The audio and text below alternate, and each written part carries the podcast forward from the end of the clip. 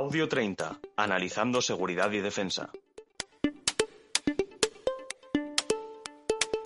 Muy buenas a todos y bienvenidos a un nuevo episodio de Audio 30, los podcasts del think tank, artículo 30. Mi nombre es Yago Soler y en el programa de hoy abordaremos la situación geopolítica del Mar Negro y la presencia española en la región a través de la reciente misión de policía aérea de la OTAN.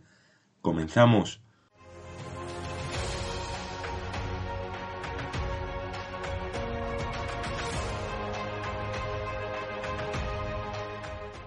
Mar Negro es escenario de luchas de poder.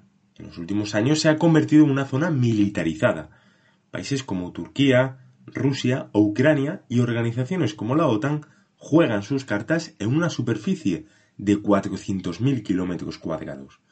Históricamente la región se ha encontrado con la presencia de dos bloques, pero en 2008, con la guerra entre Rusia y Georgia, y en 2014, donde Moscú se anexionó la península ucraniana de Crimea, la situación se tornó más compleja.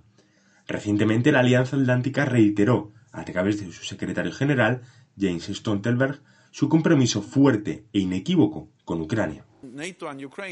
Hemos visto que la OTAN y Ucrania han desarrollado una asociación que es fuerte, que se ha fortalecido en los últimos años al otorgar a Ucrania el estatus especial como socio de oportunidad mejorado. Y también hemos aumentado la presencia en la región del Mar Negro con más presencia naval, más barcos, más visitas a puertos y estamos constantemente investigando cómo podemos continuar dando un paso adelante y brindar más apoyo práctico a Ucrania para ayudarlos a defenderse. De este modo, la OTAN juega un papel importante en la región. De los seis países ribereños, tres son miembros de alianza, Turquía, Rumanía y Bulgaria, mientras que Ucrania y Georgia mantienen excelentes relaciones con la Organización Atlántica. España como miembro de la alianza, se ha encontrado desde el 1 de febrero hasta el 31 de marzo de este año 2021 en la base rumana de Mikhail Konglaniceanu. ¿Cuáles son los objetivos e intereses de cada actor involucrado? ¿Qué aporta la misión de la OTAN y en concreto España en la región? Hoy en Audio 30 contamos con el coronel Felipe Sánchez Tapia, analista del Instituto Español de Estudios Estratégicos.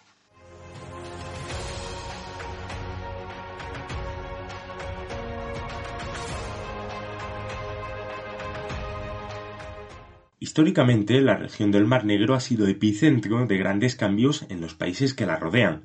Desde hace más de dos siglos, por su situación geoestratégica, los imperios se han disputado los puntos claves que bordean el Mediterráneo. Ya desde que el imperio ruso ganase acceso al Mar Negro ya por el siglo XVIII, esta región ha sido escenario de las luchas de poder entre las potencias dominantes de cada momento histórico. Y es que para una Rusia cuyos puertos en el norte estaban tradicionalmente cerrados durante el invierno, el acceso a los mares calientes ha sido históricamente un objetivo de interés geopolítico. Y así sigue siendo en la actualidad. Hoy en día esta región es reflejo de la rivalidad que se ha intensificado entre Estados Unidos y Rusia. Para Moscú, aunque el Ártico sigue siendo también una vía clave, el Mare Nostrum se tercia como una necesidad para comunicarse con el resto de océanos. El Mar Negro que Rusia accede al Mediterráneo, cuyo control le resulta esencial tanto para su seguridad como para su utilización como vía de comunicación hacia los océanos Índico y Atlántico. Y es que Rusia siempre ha querido colocar su ficha en el tablero geopolítico mediterráneo como ocurre en Siria o Libia. El Mar Negro no es para menos, y su principal rival es consciente de ello. Así lo explica el coronel Sánchez Tapia. Los Estados Unidos han hecho de la contención de Rusia, es decir, de la limitación de su influencia por todo el globo, una prioridad estratégica.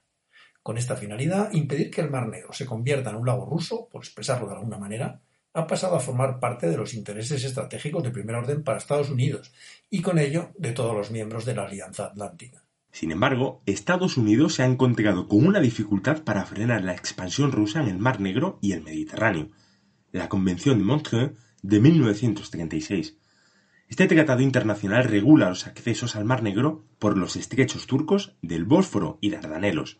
Esto restringe la presencia de las fuerzas navales de países no ribereños que entran en estas aguas, impidiendo su estancia en el Mar Negro por más de 21 días e incluso limitando el tamaño de sus buques. Estados Unidos, para paliar este hándicap, tiene sus fuerzas permanentes desplegadas en los países OTAN que están cerca de los estrechos, Hablamos de los países balcánicos de Bulgaria y Rumanía. Este es el contexto en que se fundamenta la creciente tensión en el este de Ucrania. Para Rusia, la neutralidad de este país resulta imprescindible en su esquema de seguridad, pues ejerce una función de colchón entre la Federación Rusa y la Alianza Atlántica. Una hipotética adhesión de Ucrania a la OTAN o a la Unión Europea llevaría la frontera de la OTAN directamente a la propia Federación Rusa, algo que resulta a todas luces inaceptable para Moscú. Por eso, desde los enfrentamientos entre Rusia y Georgia y la anexión de Crimea, la OTAN ha incrementado su presencia y su implicación en la zona. Actualmente la situación geopolítica del Mar Negro se ha complicado debido al aumento de tensiones que se vive en la zona desde mediados de 2020.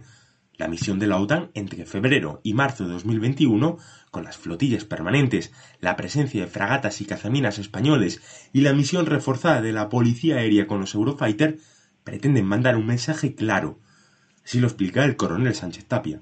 Estas misiones transmiten un claro mensaje respecto al compromiso de los miembros de la Alianza con la seguridad de estos países. Pues de lo que se trata no solo es de poseer las capacidades militares adecuadas, sino de mostrar una clara voluntad de emplearlas si la situación lo exigiera. En cuanto a España, ¿cuál es su papel en esta misión? Pese a que las relaciones diplomáticas e históricas con Rumanía y Bulgaria son excelentes, los intereses de España en la región no son de primer orden la contribución española responde al espíritu de compromiso de las Fuerzas Armadas con la seguridad de nuestros aliados y de la OTAN en su conjunto. Es precisamente este compromiso el que asegura una disuasión eficaz. Este es el objetivo primordial de la alianza. Dentro de esta filosofía general, debemos señalar aquí que nuestras Fuerzas Armadas están perfectamente preparadas y a la altura de las mejores. La contribución española es siempre apreciada por nuestros socios y aliados, no solo en esta parte del mundo, sino en el resto de misiones en las que las Fuerzas Armadas españolas participan. Y es que esta misión de policía aérea de la OTAN, que se inició para evitar intrusiones de aviones rusos, no es nada nuevo para los aviadores españoles. Desde hace más de cinco años, España se encuentra presente en la misión aérea en el norte de Europa. Estas misiones no solo sirven de apoyo a los países en cuestión, constituyen una buena preparación tanto para los militares españoles como para la capacidad de respuesta colectiva de la alianza. Todas estas son experiencias verdaderamente valiosas para nuestros pilotos y contribuyen en gran medida a mejorar tanto su capacidad profesional como a asegurar la interoperabilidad de nuestra Fuerza Aérea con las de los aliados. Hoy en día es difícil imaginarse un escenario en el que nuestras Fuerzas Armadas deban empeñarse en solitario y conseguir esta capacidad de llevar a cabo operaciones militares complejas en un entorno multinacional no es una cuestión menor. Como hemos comprobado, las misiones en las que España ha participado siempre han sido de máxima exigencia. Nuestros soldados han demostrado una alta capacidad en todos los escenarios, remarcando el compromiso y el esfuerzo de nuestro país, pero la defensa no es una cuestión que se puede improvisar.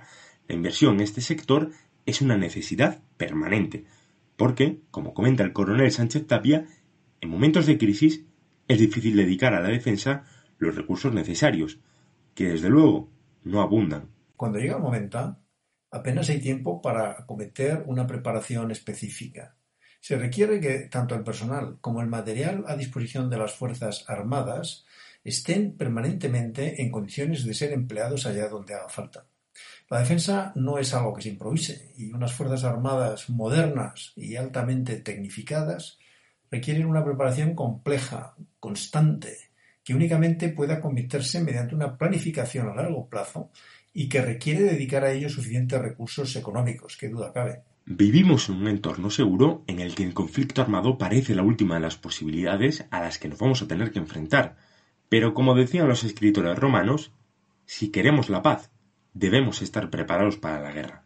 A nivel OTAN, esta afirmación resulta más importante todavía. Para ello se requiere una compatibilidad de materiales empleados, unos procedimientos comunes y, sobre todo, una unidad de pensamiento, que es, en definitiva, lo que los militares denominamos una unidad de doctrina. Sin la necesaria interoperabilidad de las fuerzas de la alianza, estas en ningún caso resultarían creíbles y mucho menos eficaces. Y para ello estas misiones son un excelente banco de pruebas eh, para engrasar debidamente la maquinaria militar. En conclusión, España debe continuar y mejorar su preparación y contribución a las organizaciones de las que es miembro. Por su parte, el compromiso de la OTAN con sus aliados frente a las amenazas externas debe ser claro y al unísono.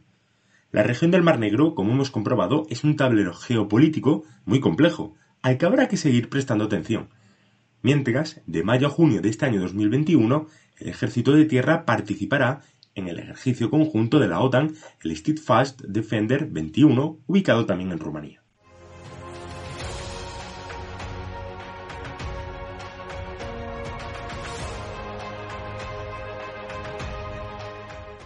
Le agradecemos su participación en este nuevo podcast al coronel Felipe Sánchez Tapia, coronel y analista del Instituto Español de Estudios Estratégicos.